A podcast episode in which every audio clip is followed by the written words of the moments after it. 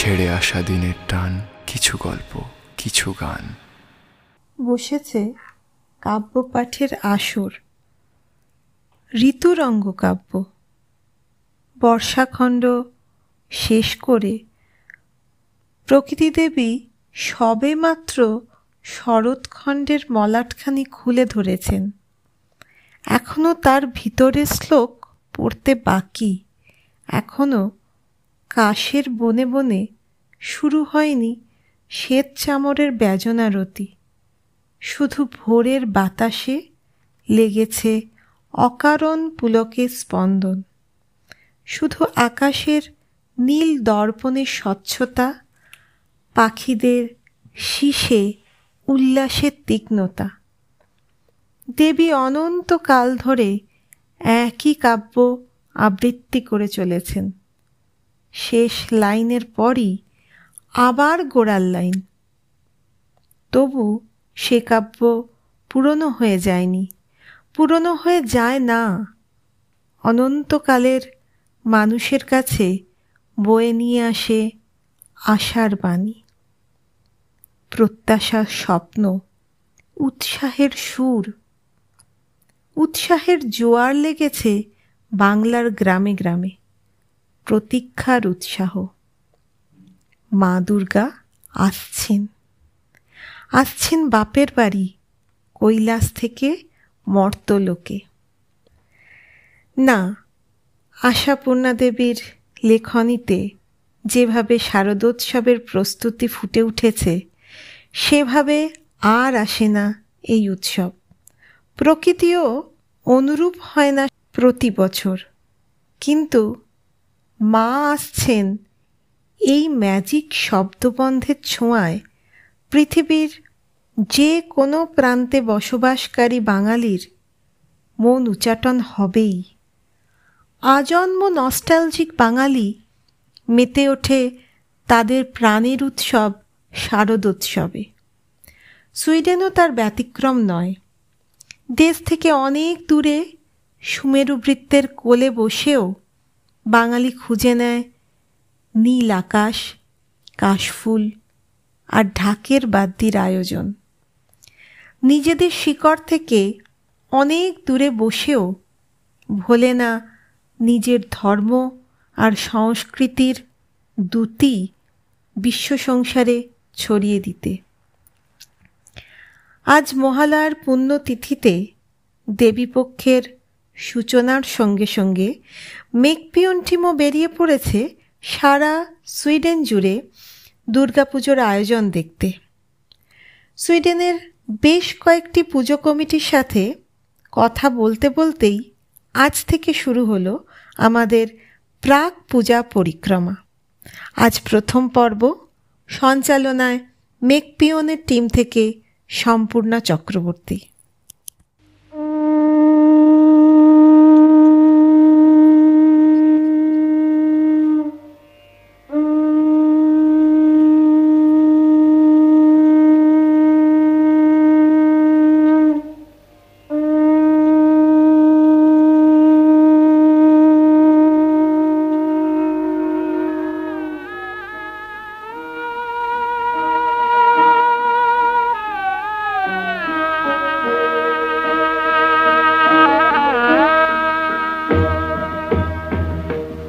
গত বছর পুজো এসেছিল এবং চলে গিয়েছিল নীরবে। মহামারীর আতঙ্কে পৃথিবীর মানুষ ছিল ঘরবন্দি। এবছর আস্তে আস্তে খুলে উঠছে আমাদের চারপাশটা। জানালা দিয়ে নীল আকাশ আর তার সাথে পুজোর গন্ধ দুটোরই একটা আভাস পাওয়া যাচ্ছে। মনটা তাই পড়ে রয়েছে নতুন প্যান্ডেলের শেষ মুহূর্তের প্রস্তুতি আর মায়ের রাঙা মুখের পানে শৈশব ও যৌবনের সবচেয়ে আনন্দঘন পুজোর স্মৃতি আঁকড়ে ধরে। আপনাদের পুজো ভালো কাটুক। নতুন করে বেঁচে থাকার প্রেরণা নিয়ে এবারের পুজো সমৃদ্ধ করে তুলুক সবার জীবন। এই মেসেজটি পাঠিয়েছেন দেবজ্যোতি চক্রবর্তী। ইনি সিনিয়র সায়েন্টিস্ট রূপে কাজ করছেন at CSIR Institute of Genomics and Integrative Biology, New দিল্লিতে তো এই মেসেজটা দিয়ে আমরা শুরু করছি দু হাজার একুশের সুইডেন পুজো পরিক্রমার মেঘ পিয়নের এপিসোডগুলি রেডিও মেঘ পিয়ন আপনাদের সকলকে শারদীয়ার অভিনন্দন জানিয়ে আমাদের পুজো পরিক্রমা অনুষ্ঠান শুরু করছে।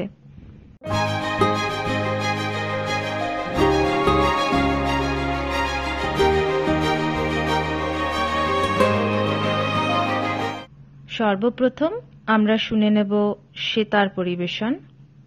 পরিবেশনায় দেবজ্যোতি চক্রবর্তী।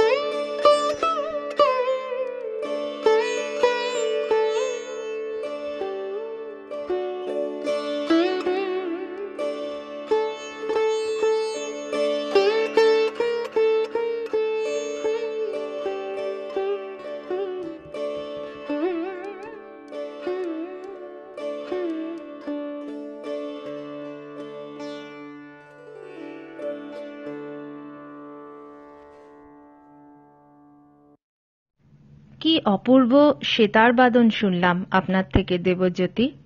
আপনি কর্মজীবনে একজন গবেষক হয়েও সেতার বাদনকে এই উচ্চতায় নিয়ে যেতে সক্ষম হয়েছেন। আমরা ভেবেই আশ্চর্য হয়ে যাচ্ছি। আপনাকে সত্যি বাহবা জানাই।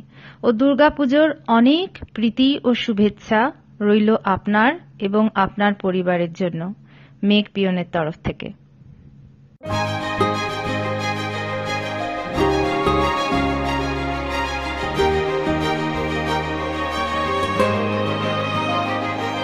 রেডিও মেঘ পিয়ন, ছেড়ে আসা দিনের টান, কিছু গল্প, কিছু গান।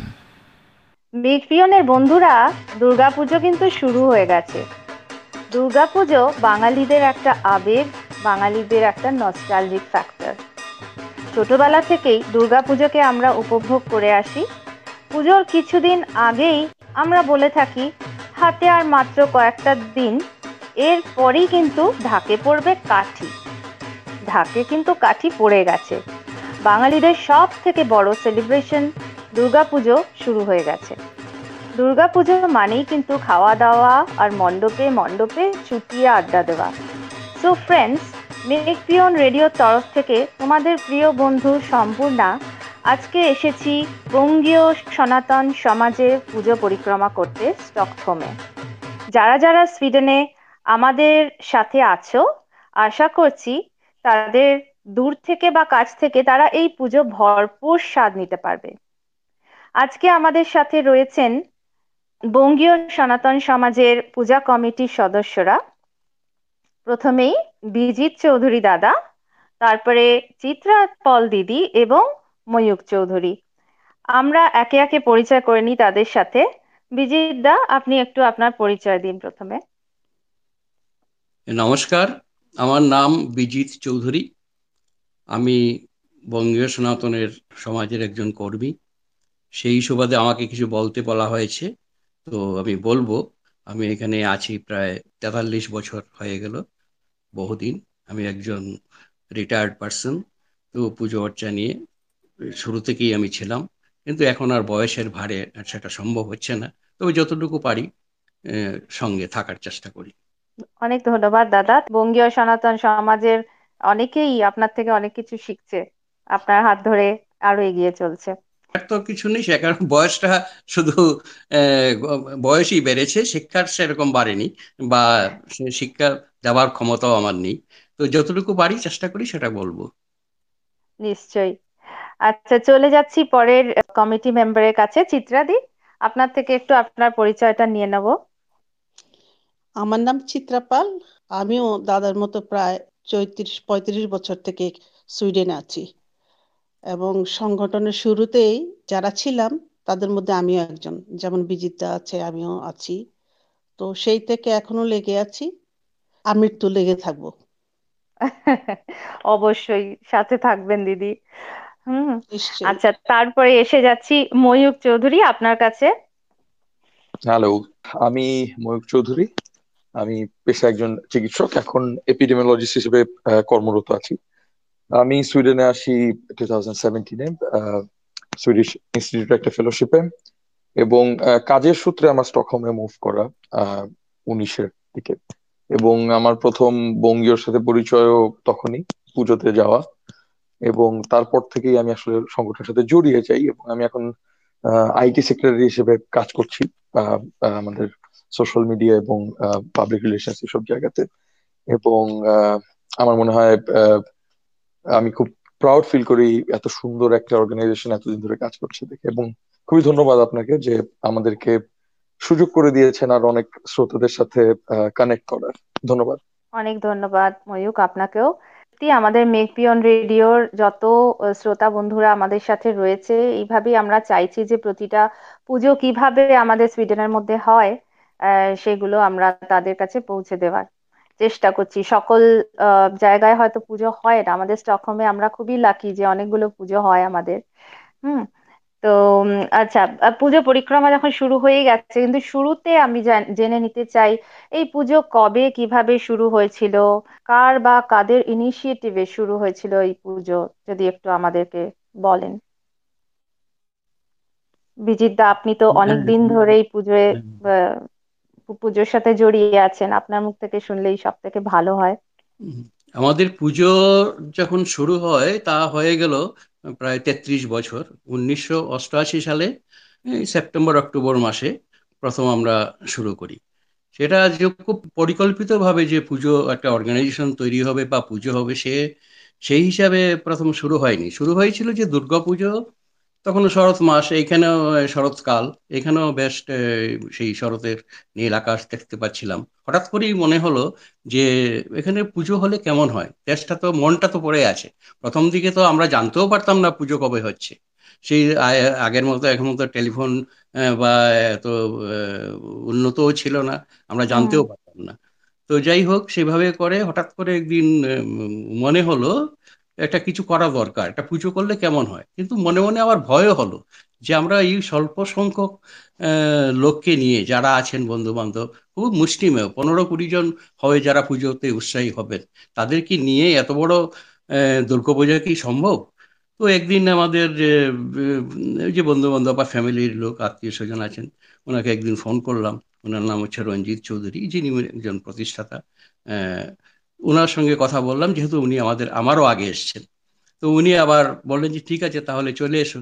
তো বাড়িতে ওনার বাড়িতে বসেই আরও দু চারজন যারা আছেন, এর মধ্যে অমর মল্লিক, চিত্রা তখন ছিল, আমাদের সঙ্গেই ছিল দিলীপ দে ছিলেন, স্বপন চৌধুরী ছিলেন বা আমার ওয়াইফ বনানী ছিল, বা আমার বোন আছে, রঞ্জিতের ওয়াইফ দীপা চৌধুরী ছিল।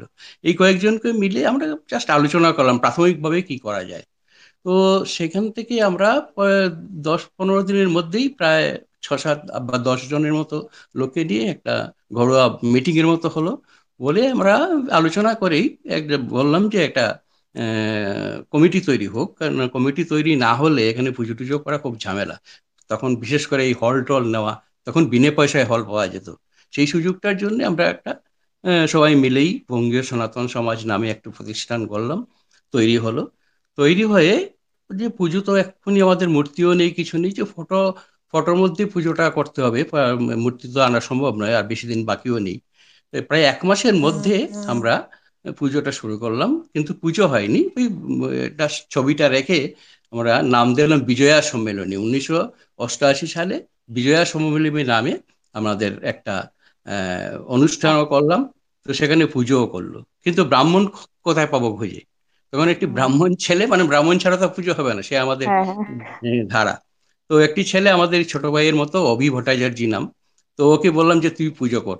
তো ও বলল যে না দাদা ওই সব কঠিন কাজ আমার দ্বারা হবে না। আমি বললাম যে দেখো দেশ থেকে এইসব আনাও কি কি মন্ত্রগুলো আছে কেটে করো। তো সে আনালো। আনালো পরে ওই টেলিফোনে তখন তো আর মোবাইল ছিল না টেলিফোনে আনিয়ে বলল যে এটা তো আমি পেয়েছি কিন্তু আমি পড়ব কি করে? আমি ঠিক আছে সংস্কৃত উচ্চারণ করে সংস্কৃত করে এটা তুমি করো। পুজোটা, সে করল ভয়ে ভয়ে। তখন আমি দেখছিলাম যখন ফুল ছুটছে দেবীর সামনে, তখন হাত হাত কাঁপছে ওর ভয়ে। এই থেকেই শুরু। এবং আমাদের সর্বসাকল্যে আমরা ওই পনেরো কুড়ি জনের মতো হবে। তো তারপরে ওই দিনই বিকেলে আমরা একটা অনুষ্ঠান করলাম এবং সেটা আরেকটা বলছে, আমার এক ভাইয়েরা ছিলেন, উনি বেড়াতে এসেছিলেন, ভালো গায়ক। উনি ওনাকে বললাম আপনি শুরু করুন। তো উনি শুরু করার আগে বললেন যে, দাঁড়াও একটা চিত্রা তো আছে এখানে চিত্রা খুব ভালো নাচে ওকে দিয়ে একটা নাচ করো। চিত্রা তো বলছেন আমি অনেক আগেই ছেড়ে দিয়েছি এসব হবে না। তো যাই হোক সব আমাদের জোড়াজোড়িতে আর চিত্রা বারণ করতে পারেনি। ওই প্রথম নাচ বঙ্গীয় প্রথম নাচটা কিন্তু চিত্রাই করেছিল। এটা চিত্রাও জানে চিত্রা বলবে। আচ্ছা, পরবর্তী ফাংশন শুরু হলো ওই আধ ঘণ্টা বা এক ঘণ্টার মধ্যে সবাই মিহির দাও খুব ভালো গান করলেন। পরে আমরা জাস্ট জাস্ট ওই দিনের শেষ করা গেল আর কি। এইভাবে আচ্ছা। শুরু হলো শুরুটা এইটাই। বাহ! মানে দেখা গেল যে কিছু নেই আকাশ আকাশই মনে করিয়ে দিল আপনাদের শরতের আকাশ। হ্যাঁ, সেই নস্টালজিয়া সেই মিসিং মিসিং যে ফিলিংটা হয় আর কি যে আমাদের ছোটবেলায় আমরা এত পুজো দেখেছি সেইটাই তো। সেই জায়গাটা আবার ফিরে যেতে ইচ্ছে করে মানুষের। এত বছরের পুরনো পুজো সেই স্মৃতিটা সত্যি চোখের সামনে ভাসছে আপনার। এবং এবারে একটু যদি আলোকপাত করেন যে পুজোর বিশেষত্ব বা স্পেশালিটি এক একটা পুজোর তো এক একটা স্পেশালিটি থাকে। তো আপনাদেরও নিশ্চয়ই আছে। প্রাথমিকভাবে যেটা আমরা বললাম আপনাকে যেটা আমরা দুর্গাপুজোকে কেন্দ্র করে যাতে আমরা অনুভব প্রবাসী যারা আছি বাঙালিরা এরা দুর্গাপুজোকে ভীষণভাবে মিস করছি। হুম, তো সেই হিসাবে দুর্গাপূজাকে কেন্দ্র করেই কিন্তু সংগঠনটা তৈরি হলো। সংগঠনের নাম হলো বঙ্গীয় সনাতন সমাজ। সেটা আমরা কয়েকজন মিলে ঠিক করলাম যে এটার নাম বঙ্গীয় সনাতন সমাজ হবে কেন? হ্যাঁ অনেকে আবার বলছিলেন যে সনাতন সমাজ দেখুন পুজোর ব্যাপারটা সনাতনী ভাবনা থেকেই এসছে। এই সঙ্গে সঙ্গে আমাদের বঙ্গীয় সংস্কৃতির যে সমন্বয়, সেটা যদি আমরা করতে পারি, কতটুকু পারব আমরা জানি না, তখন এইসব চিন্তাও হয়নি। কিন্তু এই ভাবনাটা ছিল। হ্যাঁ কারণ আমি তখন প্রথম এসছি তখন এখানে কোনো অ্যাসোসিয়েশন ছিল না ইন্ডিয়ান অ্যাসোসিয়েশন ছিল। হ্যাঁ ইন্ডিয়ান অ্যাসোসিয়েশন ছিল এবং বেশ বড়ই ছিল। হ্যাঁ কিছু অতপ্রতভাবে জড়িত না থাকল প্রায়ই যেতাম। তো দেখলাম ওদের অ্যাক্টিভিটিস এর মধ্যে দুটো অ্যাক্টিভিটিস বছরে হচ্ছে অথচ বিরাট অর্গানাইজেশন প্রায় পাঁচ ছশো মেম্বার হচ্ছে আচ্ছা। কি তিন মাস পরে একটা হিন্দি ছবি দেখাচ্ছে সিনেমা হলে আমি সমালোচনা করছি না যা মানে হয়েছে সেটাই হ্যাঁ সিনেমা দেখাচ্ছে হিন্দি ছবি। আরেকটি হচ্ছে কি বছরে একবার ডান্স অ্যান্ড ডিনার। এটাতে আচ্ছা। হচ্ছে দিয়ে আমাকে ঢুকতে হতো। এই হচ্ছে ওদের সার্বিক কাজ। তো আমি বললাম যে না এতে তো আমাদের কালচার যে মানে ইয়েটা করার কোনো আমাদের সুযোগ পাচ্ছি না। তো তারপরে আমরা একটা বেঙ্গলি থিয়েটার সার্কেল করেছিলাম। হ্যাঁ সেখানে দু এক তিন চারটে নাটকও করেছি।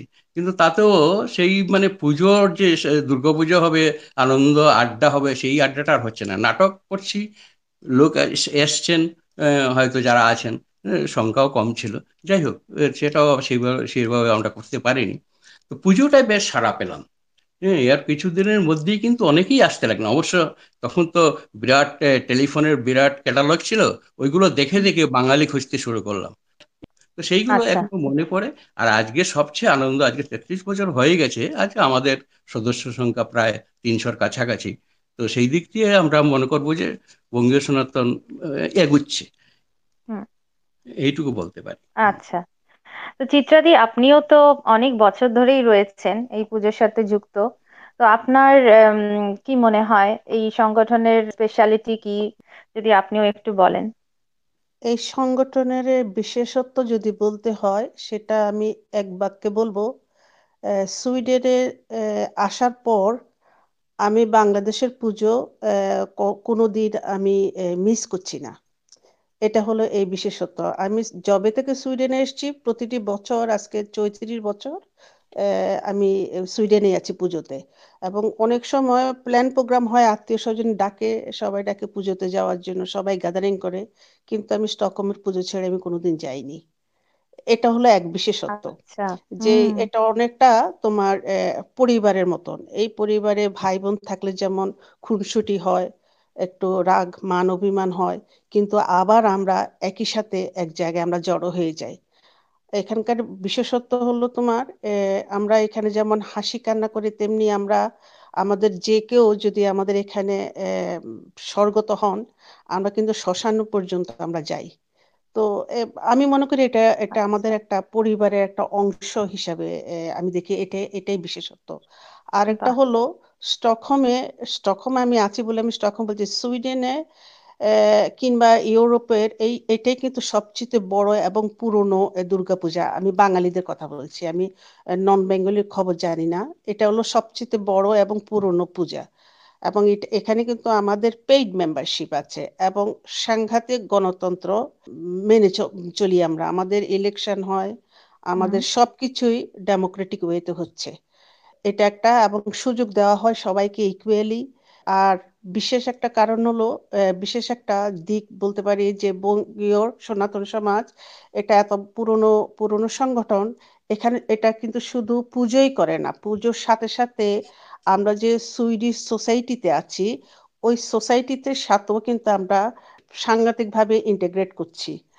যেমন আমাদের সংগঠন এখানে একটা তোমার আমি জানি তুমি জানো কি না এখানে বিভিন্ন সংগঠন ইয়ে আছে অথরিটি আছে যেমন এডুকেশন অথরিটি আছে অবেফ সেন্সুস ওদের সাথে আমরা কোলাবোরেট করি প্রোগ্রাম করি। তারপরে আছে তোমার এখানে হিন্দু ফোরাম সুইডেন আছে হিন্দু ফোরাম ইউরোপ আছে সব জায়গায় কিন্তু আমরা কানেক্ট করি এবং আমাদের সংস্কৃতিগুলো আমরা তুলে ধরি এবং আমাদের এই সোসাইটিতে যদি কোনো প্রবলেম থাকে জাস্ট মার্ক করার জন্য আমরা কিন্তু এই সংগঠন থেকে আমরা ওখানে প্রতিনিধিত্ব করছি।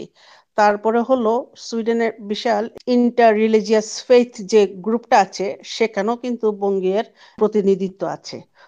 আমরা বঙ্গীয় সনাতন হিন্দু ফোরামের সাথে আমরা জয়েন্টলি কতগুলো কাজ করছি যে প্রথম আমরা চেষ্টা করেছি যে সবাই তো আলাদা আলাদা সব সংগঠনে আলাদা আলাদা করে পুজো করে হিন্দিভাষী হোক মন্দির হোক কিংবা অন্য সংগঠনগুলি হোক, ওরা আলাদা আলাদা করে পুজো করে। কিন্তু আমরা বঙ্গীয় হিন্দু ফোরামের সাথে জয়েন্টলি আমরা সমস্ত সংগঠন, যতগুলো হিন্দু সংগঠন আছে, তাদেরকে ইনভাইট করে আমরা একসাথে আমরা পার্লামেন্টের সামনে আমরা দেওয়ালি সেলিব্রেট করেছি। তারপরে আমরা হোলি সেলিব্রেট করেছি একসাথে। এবং সেই সেগুলোর উদ্যোক্তাও কিন্তু বঙ্গীয় সনাতনের ছিল। বিভিন্ন সময় বিভিন্ন হিউম্যান রাইট ইস্যুতে আমরা কিন্তু ভয়েস রেজ করেছি। তো এটা কিন্তু একমাত্র বঙ্গের মেম্বাররাই করে, বঙ্গীয় সনাতন করে। অন্য সংগঠন এভাবে কাজ করে না কিন্তু। তো আমরা, আমাদের বঙ্গীয় সনাতন কিন্তু একজন পরিণত প্রাপ্তবয়স্ক সংগঠন বলতে পারো। যে কোনো কিছু জায়গাতে তারা এডুকেশন দিতেও পারে, নিতেও পারে। এবং থার্ডলি বলব যে যে বাচ্চাগুলো সুইডেনে যতগুলো শিল্পী গান করে কিংবা নাচ করে নতুন অল্প বয়সে, তারা কিন্তু বঙ্গীয় থেকে কিন্তু তাদের গান, নাচ বাংলার হাতে করি। তো ওরা এখান সেকেন্ড জেনারেশন এখান থেকে বেড়ে উঠেছে এবং তারা যে যে যেখানে আছে, আমাদের সংস্কৃতিটাকে তারা নিয়ে যাচ্ছে। এটা অন্য কোনো সংগঠন করে কিনা আমার জানা নেই। তবে বঙ্গীয় কিন্তু করে যাচ্ছে অনেক দীর্ঘকাল থেকে। খুব সুন্দর খুব সুন্দর বললেন চিত্রাদি। এবং এটার থেকে এটাই প্রমাণ পাচ্ছে যে পুজোকে কেন্দ্র করে হয়তো এই সনাতন সমাজ শুরু হয়েছিল, কিন্তু পুজো করার বাইরেও সে আরও অনেক কাজ করে চলেছে এত বছর ধরে। দুটো গোটা বছর ধরে সারা বিশ্বে পুরো কোভিডে সকলে আক্রান্ত। হ্যাঁ তো দুর্গতি নাশিনী মায়ের আরাধনা আমরা করছি যাতে সকল বিপদ থেকে তিনি আমাদের মুক্তি দেন। আমরা জানি সকলেই যে সুইডেনেও এর প্রবল আকারে এটার আক্রমণ হয়েছে। তো এই দুই বছর আপনারা কি কি পদক্ষেপ নিয়েছেন? মানে নিয়মের মধ্যে থেকে পুজো করার জন্য আপনাদের কি কি করতে হয়েছে? সেটা যদি একটু জানান। মেবি ময়ূক আপনি একটু বলুন। হ্যাঁ শিওর শিওর আমি চিত্রাদির কথা থেকেই মানে যে ধরেই আসব। প্রথমে বিজিতা যেটা বললেন যে আমাদের পূজাটা এইটি এইটে শুরু হয়েছে। তো আমি যখন আসি, তখন আমার সবচেয়ে বড় কানেকশন পয়েন্টও এটা ছিল যে, আমার জন্ম ঠিক এক বছর পরে এইটি নাইনে তো আমি যখন আসি, তখন আমার কাছে মনে হচ্ছে এত বড় একটা অর্গানাইজেশন ঠিক আমার সমবয়স্ক একটা অর্গানাইজেশন তারা কীভাবে সাস্টেইন করছে, কীভাবে তাদের পুরাতন। এবং তখন আমার পরিচয় হয় যে আমাদের যে সেকেন্ড জেনারেশন যাদের কথা চিত্রাদি বললেন যে যাদের হাতে খড়ি বঙ্গীয় থেকেই শুরু। এবং হ্যাঁ। সত্যি কথা বলতে এই কোভিড এর সময় তাদেরাই কিন্তু বঙ্গীয়কে টিকিয়ে রেখেছে। কারণ আমাদের মোস্ট অফ দ্য মেম্বার সিনিয়ররা তখন রিস্ক জোনে ছিলেন তখন আমাদের জন্য এটা অনেক বড় ক্যাচ টোয়েন্টি টু ছিল। একদিক দিয়ে আমাদের প্রোগ্রাম হচ্ছে সবাই ডিপ্রেস পুরাপুরি পুরা সব জায়গা থেকে শুধু মৃত্যুর খবর শুধু ডিস্টেন্সিং করার খবর কেউ বেরোতে পারছে না। খুব খুবই খারাপ একটা অবস্থা। এ সময় পূজা আসছে আমরা কি করব? আমরা খুব ট্রান্সপারেন্ট ওয়েতে আমরা অনেক দফা মিটিং করেছি আমাদের কমিটিতে আমাদের কি করা উচিত? দেন আমরা একটা সলিউশনে আসলাম যে আমরা ডিজিটালি করি পূজাটা। কারণ আমাদের যদি আমরা এলাও করি তখন খুব কম লিমিটেড নাম্বার ছিল টোয়েন্টি ছিল তখন এলাউড এবং দুই মিটার করে distance which was practically impossible এটা আপনি দু হাজার কুড়ির কথা বলছেন তো? হ্যাঁ কুড়ির কথা বলছি। এক্স্যাক্টলি সো যখন কুড়িতে আমরা পুজোটা করলাম আমরা তখন পুরোপুরি যে বঙ্গীয় ত্রিশ বছর ধরে চৌত্রিশ বছর ধরে পুজো একদম ধুমধাম করে আসছে তখন আমাদেরকে পুরো পুজোটাকে ডিজিটাল প্ল্যাটফর্মে ট্রান্সফার করতে হলো। ইট ওয়াজ হিউজ কারণ আমাদের তখন আইটি প্ল্যাটফর্ম ওইভাবে গ্রো করেনি। আমাদের অনেক মেম্বাররা ছিলেন যারা রেগুলারলি তখনও Zoom was a new thing আমরা আমাদের ট্রান্সফরমেশন তখনও খুব মানে মেচিওর্ড হয় নাই। কিন্তু সেই স্বল্প সময়ের মধ্যেও আমাদের একটা একটা উইং আছে আমাদের বঙ্গীয়তে যাদেরকে আমরা উংদম সরবন বলি মানে ইউথ সোসাইটি এটাতে অনেক যারা সেকেন্ড জেনারেশন বাঙালি আচ্ছা। বলতে পারেন সো আচ্ছা। আমাদের এই এই টোটাল টিমটা তারা দায়িত্ব নিল যে আমরা এইবার পূজাটা করব আমরা পাবলিক হেলথ এজেন্সি অফ সুইডেনের প্রত্যেকটা রেগুলেশন মেনটেন করব আমি নিজেও ছিলাম এখানে বিকাশ সাহা ছিলেন পোপাইদা শ্যাম ছিল অন্তরা প্রিয়াঙ্কা, মমি অঙ্কিত এবং it's a huge team Priyam, সবাই ছিল। সো এই যে ছোট ছোট ছেলে মেয়েরা, তারা পুরোটা আমরা একটা লোকাল ভাড়া করি দেন ওইখানে আমরা ডেকোরেট করি, যেভাবে আমরা ঠাকুরকে সাজাই খুব সুন্দর করে। তখন আমরা সেখানে পুজোটা করি এবং আমরা পুরো পুজোটা লাইভ টেলিকাস্ট করি। এবং মানে থ্রু আউট দিস টাইম আমরা তিন দিন পুজো করি। তখন অ্যাটলিস্ট আমাদের সাথে দুইশো, আড়াইশো করে করে লাইভ ভিউ ছিল। সো আমাদের, আমরা এক্সপেক্ট করি নাই যে এত মানুষ আমাদেরকে আমাদের সাথে ডিজিটালি জয়েন করবে। এবং চিত্রাদিরাও তারা তখন, আমার মনে আছে, আমি ফোন করে বলছিলাম, তারা তখন অঞ্জলি নিচ্ছিলেন মানে পর্দার ওপার থেকে তাদের ফোনে তো, এটা খুব এক্সাইটিং ছিল মানে আমরা অনেক ভয়ে ছিলাম যে এটা কীরকম হবে মানুষ কীভাবে নিবে। কিন্তু ওই সময় এটাই আমাদের একটা জানালা ছিল, যেখানে আমরা পুজোটাও করতে পারছি, মাকে আমরা আমাদের শ্রদ্ধাঞ্জলিটাও জানাতে পারছি।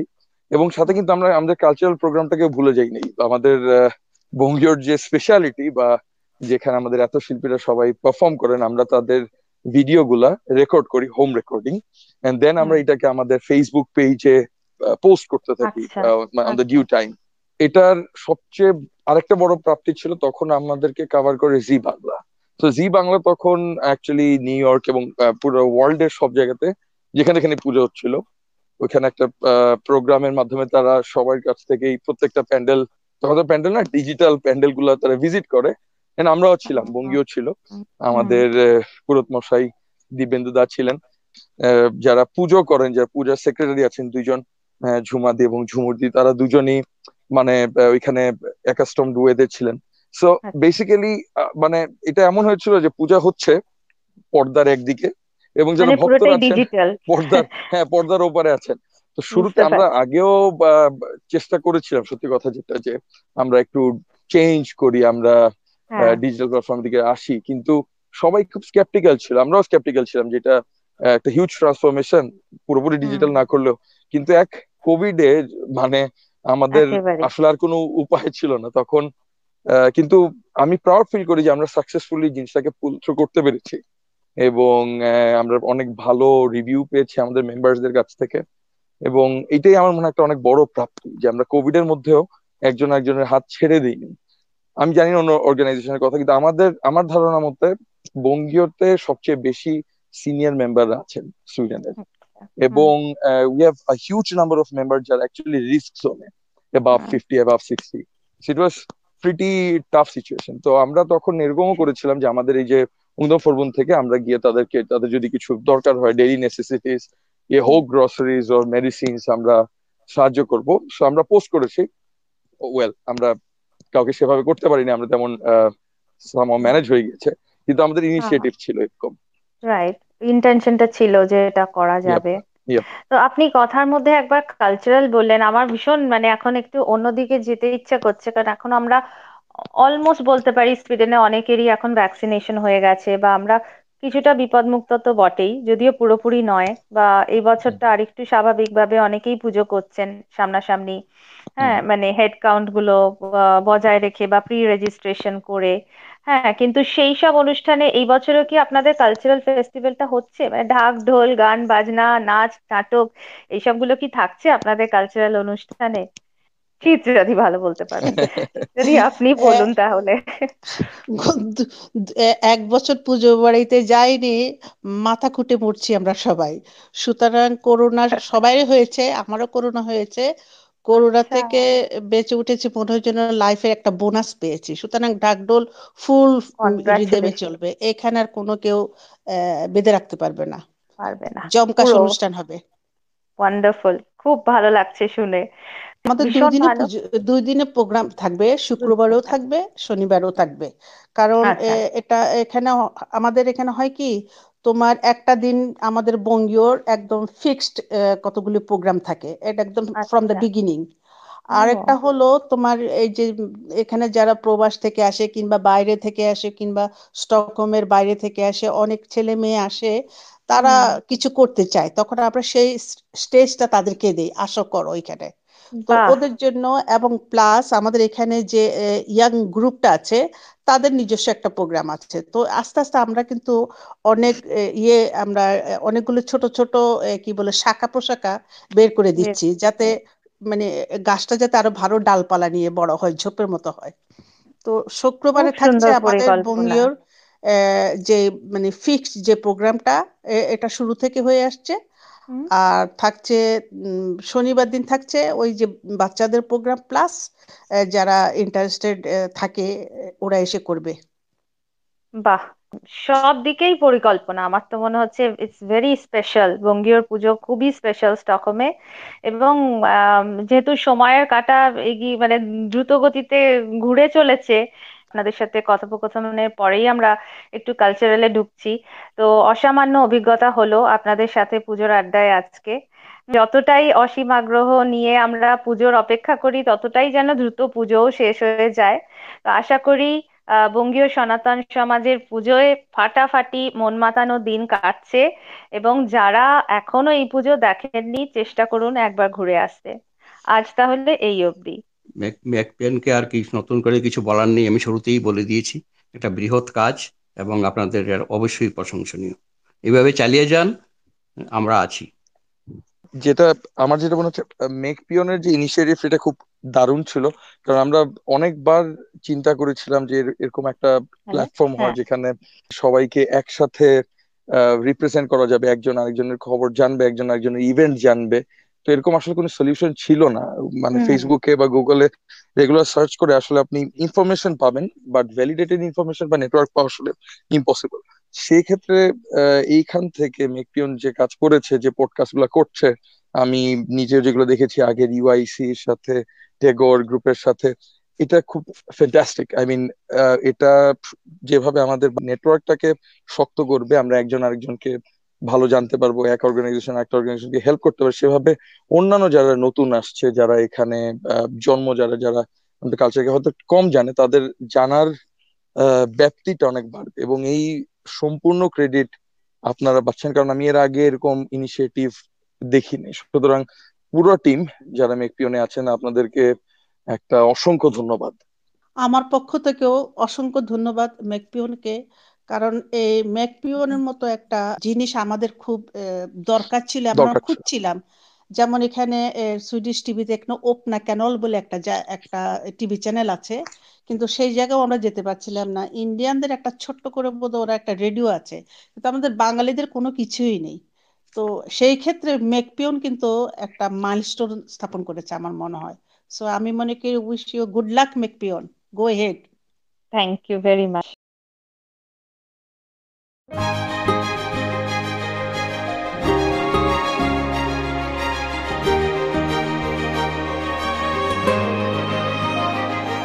radio Megh Piyon ছেড়ে আসা দিনের টান কিছু গল্প কিছু গান।